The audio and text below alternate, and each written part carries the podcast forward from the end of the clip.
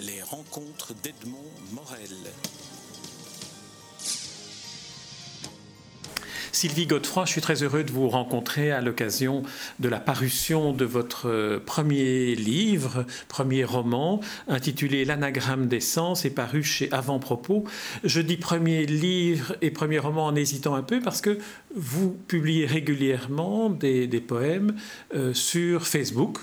Euh, et, donc, ma première question portera sur comment en êtes-vous venu à passer du, de la poésie publiée sur Facebook à un roman euh, publié chez Avant-Propos Alors, la, poésie est un état d'urgence. La poésie est une hygiène de vie. La poésie fait partie de moi depuis 42 euh, ans aujourd'hui. Donc, j'écris depuis, euh, depuis toujours. J'ai commencé à écrire presque avant de commencer à parler.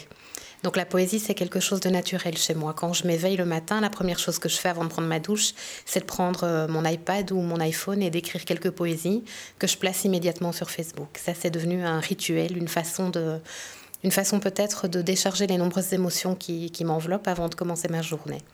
Donc euh, de là, euh, quelques rencontres qui me qui m'interrogent sur ma, ma passion de l'écriture et qui me demandent si j'ai autre chose à proposer que que des poésies, dont Jeff Bodard, qui a été le premier à croire dans ce que j'écrivais. Et donc là, j'avais bien quelques écrits à lui proposer. Et ça, c'était un premier texte qui a été paru à compte d'auteur en 2005, qui s'appelait La verve assassine. Très bien. Alors, euh, le, point commun, là, c'est le cheminement, disons, éditorial de la poésie vers, euh, vers le roman. Euh, j'aurais dû formuler ma question différemment pour que vous me répondiez sur le cheminement, je dirais presque artistique et esthétique, du passage de la poésie, qui est, pour ce que j'en ai lu dans, dans Facebook, je n'ai pas lu toute la, toute la production poétique aussi abondante que vous venez de citer, mais quel est le lien esthétique entre ces poèmes qui sont aussi autobiographique et la forme romanesque plus longue, plus structurée euh, de l'anagramme d'essence tout est question de, ressenti. Donc mon, écriture est une écriture animale, intuitive.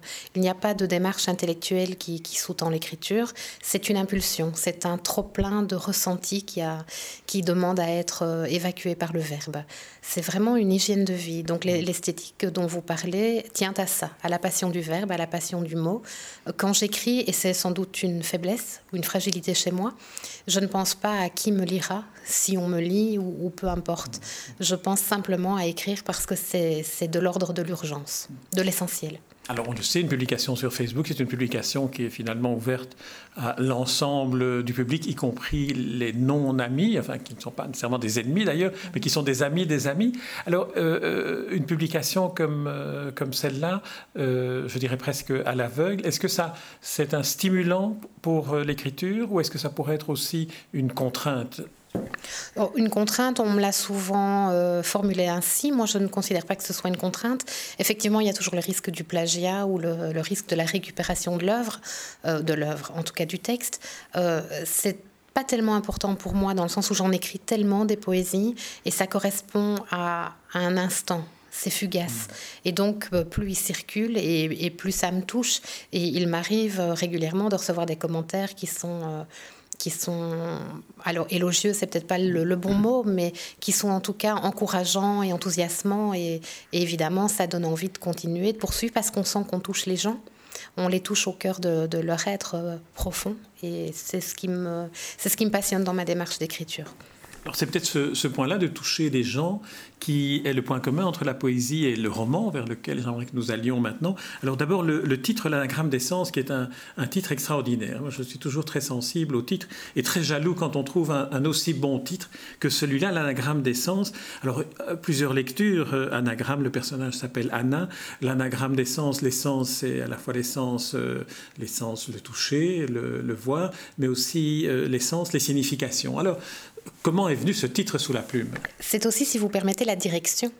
Ah oui, tout à fait. Non, non, je n'ai pas dit que j'ai épuisé tous les sens. Non, non, non, non, non, j'ai pas dit que, mais j'en ai proposé quelques-uns. Voilà, mais l'anagramme d'essence, c'est ça, c'est l'histoire d'une femme qui s'éveille à la vie, qui approche la quarantaine et qui se rend compte qu'elle n'a jamais vraiment osé vivre sa féminité, sa sensualité, qu'elle s'est interdit beaucoup de choses et qui va tout doucement s'ouvrir à ça avec euh, un voyage intérieur. Elle va, elle va faire un voyage tout à l'intérieur d'elle-même et elle va comprendre euh, des sens, la signification de, de, ce que ça, de ce que ça évoque, de, ce que ça représente. Alors l'anagramme des sens, oui, Anna, anagramme. Anna est une femme ronde, une femme ronde qui ne s'est jamais assumée et qui tout doucement va apprendre que les courbes ne sont pas si... Euh, si difficile à vivre que ça sous le regard de l'autre.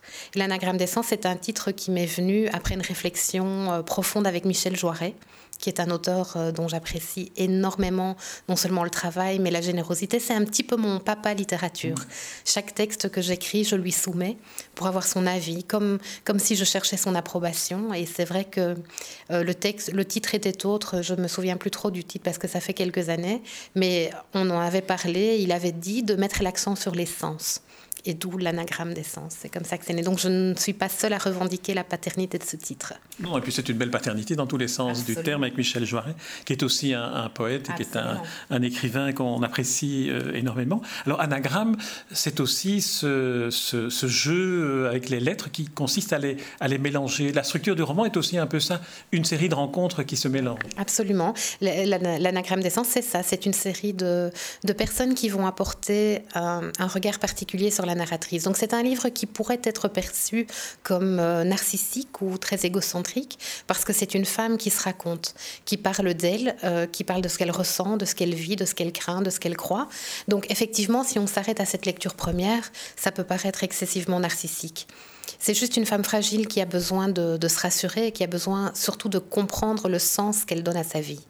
Et donc, dans la structure du livre, dans cet anagramme de sens, interviennent des personnages euh, sous forme de portraits qui vont apporter un regard tantôt euh, chaleureux sur la narratrice, tantôt cynique, tantôt amer. Et ce qui est particulier dans cette construction de texte, c'est que chaque portrait euh, est écrit par quelqu'un qui correspond au prénom. Donc Michel Jaurès, par exemple, a écrit un portrait dans ce livre sous le prénom de Michel. Et donc les idées ne sont pas celles de l'auteur, les idées sont celles du portrait, du, du, personnage. Alors bien sûr, il y en a que j'ai dû retravailler parce que tout le monde n'a pas euh, l'amour des mots, la faculté d'écrire, et il fallait aussi une uniformité dans le, dans le texte. Mais celui de Michel n'a pas été retravaillé. Il est tel quel comme Michel a, a pu l'écrire. Et c'est ce que je trouve euh, amusant et insolite dans ce roman, c'est l'intervention extérieure de personnages qui ont répondu à une question très simple. Tiens, Michel, euh, est-ce que tu veux apporter ton éclairage sur Anna? Oui, mais qui est Anna? me répond Michel. Eh bien, lis ces premières pages et tu me diras. Et Michel a compris très vite qu'il s'agissait en partie de, de l'auteur elle-même, et donc il a écrit ce, ce, portrait, et tous les autres ont procédé de la même, de la même démarche. Alors l'anagramme, c'est donc aussi euh, une sorte de kaléidoscope de, de ces différents euh, fragments de miroir dans lesquels le narrateur, la narratrice, le, personnage principal se regarde. Je ne dirai jamais que c'est vous, puisqu'on sait que c'est autobiographique, mais euh, s'agissant de littérature, j'estime qu'il faut toujours aller au-delà de, la simple perception individuelle. Alors, une phrase sur laquelle j'aimerais vous faire réagir, qui vient euh, à l'ouverture ou presque du, livre. Je m'appelle Anna et je ne m'aime pas. Est-ce que ce n'est pas ça, finalement, le déclencheur des 40 années qu'Anna euh, a consacrées à essayer de se comprendre et finalement peut-être à comprendre ou à faire comprendre en écrivant. Absolument, c'est complètement ça. Anna, euh, dans, le, dans, cette histoire, a passé 40 ans de sa vie à aimer les autres et elle a, à les aimer au-delà de ce qui est possible d'aimer. Et elle a juste oublié que pour bien aimer les autres, il faut s'aimer un peu soi-même, ce qu'elle n'a jamais pris le temps de faire. Elle n'a jamais eu beaucoup d'estime pour elle, jamais eu beaucoup de confiance. Et c'est tout le paradoxe, parce que cette femme dont, dont, dont l'anagramme d'essence parle semble avoir une confiance inébranlable, et ce n'est pas le cas du tout. Et donc, je m'appelle Anna et je ne m'aime pas, c'est le propos du texte. Ça part de là, tout part de là. Est-ce qu'on peut dire d'une certaine manière, euh, en, extrapolant sur ce que vous venez de me dire, que Anna a menti pendant 40 ans, et puis que d'une certaine manière, en écrivant le roman, elle ment autant, mais dans la fiction, et donc elle dit la vérité? Non, Anna n'a pas menti. Anna s'est protégée. Anna, a cru tout ce qu'elle vivait et elle a toujours été sincère. C'est tout le paradoxe du livre et ça demande une lecture sans doute euh, euh, au troisième, quatrième, cinquième, voire plus de degré parce que Anna est sincère dans tout ce qu'elle fait, dans tout ce qu'elle dit, mais Anna peut se tromper. Donc je pense qu'elle s'est trompée elle-même souvent. Euh, elle s'est peut-être fourvoyée, mais elle n'a jamais menti.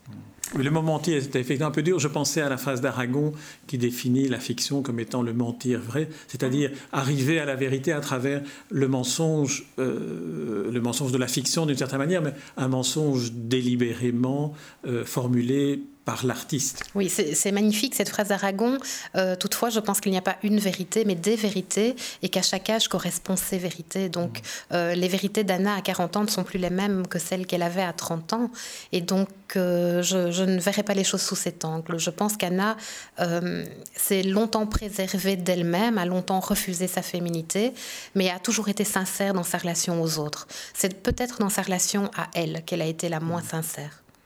Alors, si vous voulez bien, je voudrais qu'on ne, on, ne parle pas de, chacun des personnages, évidemment, qui interviennent comme, euh, comme des témoins, en quelque sorte, d'Anna, mais que pour en parler, on évoque l'adaptation théâtrale que vous en avez faite, euh, que j'ai vue. J'ai lu le livre, mais au moment de sa parution, il y a quelques mois déjà, et je garde bien présent à l'esprit la construction euh, théâtrale que, que, vous en avez fait, l'adaptation. Alors, d'où est venue cette construction-là, d'avoir vous-même et votre double? Et puis tous les personnages, principalement masculins, qui gravitent autour de, vous et de votre double. Qu'a apporté l'adaptation théâtrale à votre compréhension de votre roman? Eh bien, ça a tout changé. C'est une histoire incroyable qui part euh, d'un gag. Une rencontre avec Cathy Thomas, la productrice euh, du Fou Rire, directrice du théâtre, comédienne, metteur en scène, euh, qui tombe amoureuse de la couverture du livre. Elle le voit, elle le trouve magnifique et décide de s'y intéresser. Elle retourne le, livre, lit la quatrième de couverture et estime que cette écriture-là lui rappelle Marguerite Duras. Alors ça n'engage qu'elle, moi je ne suis euh, pas du tout dans, dans, dans, cette prétention-là, mais Cathy fonctionne au coup, au coup, de foudre, Cathy fonctionne comme ça euh, euh, au déclic, et j'ai eu cette chance, c'est qu'elle considère que cette écriture-là vaille la peine de s'arrêter sur elle. Et ça, on est juste au quatrième de couverture. Après, elle ouvre le livre, elle se plonge dans le premier chapitre et elle m'appelle. Et on s'était déjà rencontrés l'une ou l'autre fois dans un contexte professionnel, mais on ne se connaissait pas tant que ça. Et donc elle m'appelle, elle me dit, voilà, moi j'ai beaucoup aimé euh, ton livre et si je peux être utile, surtout n'hésite pas. Alors je, la rencontre et je lui dis qu'en effet, une présentation publique de mon livre dans son antre serait quand même euh, merveilleux pour, euh, pour, pour ce livre, que, que je crois qu'il le mérite et que ça peut vraiment être, euh, être doué, cosy, etc. Et donc on part sur ça, mais à la deuxième réunion déjà, elle me dit qu'elle est plus du tout d'accord et qu'elle trouve que adapter le texte au théâtre serait beaucoup mieux. Moi, je n'ai jamais, je n'ai jamais travaillé l'écriture euh, théâtrale. Euh, j'en suis à peine au balbutiement au niveau du roman. J'ai conscience de ne pas maîtriser suffisamment la narration pour y arriver. Donc, je suis un petit peu perdue. Mais j'ai pas le luxe de refuser parce que j'en suis qu'au début d'une carrière et j'espère que j'espère qu'elle pourra être longue. Mais je suis euh, très lucide sur le métier. Donc, je sais que je n'ai pas le luxe de pouvoir refuser.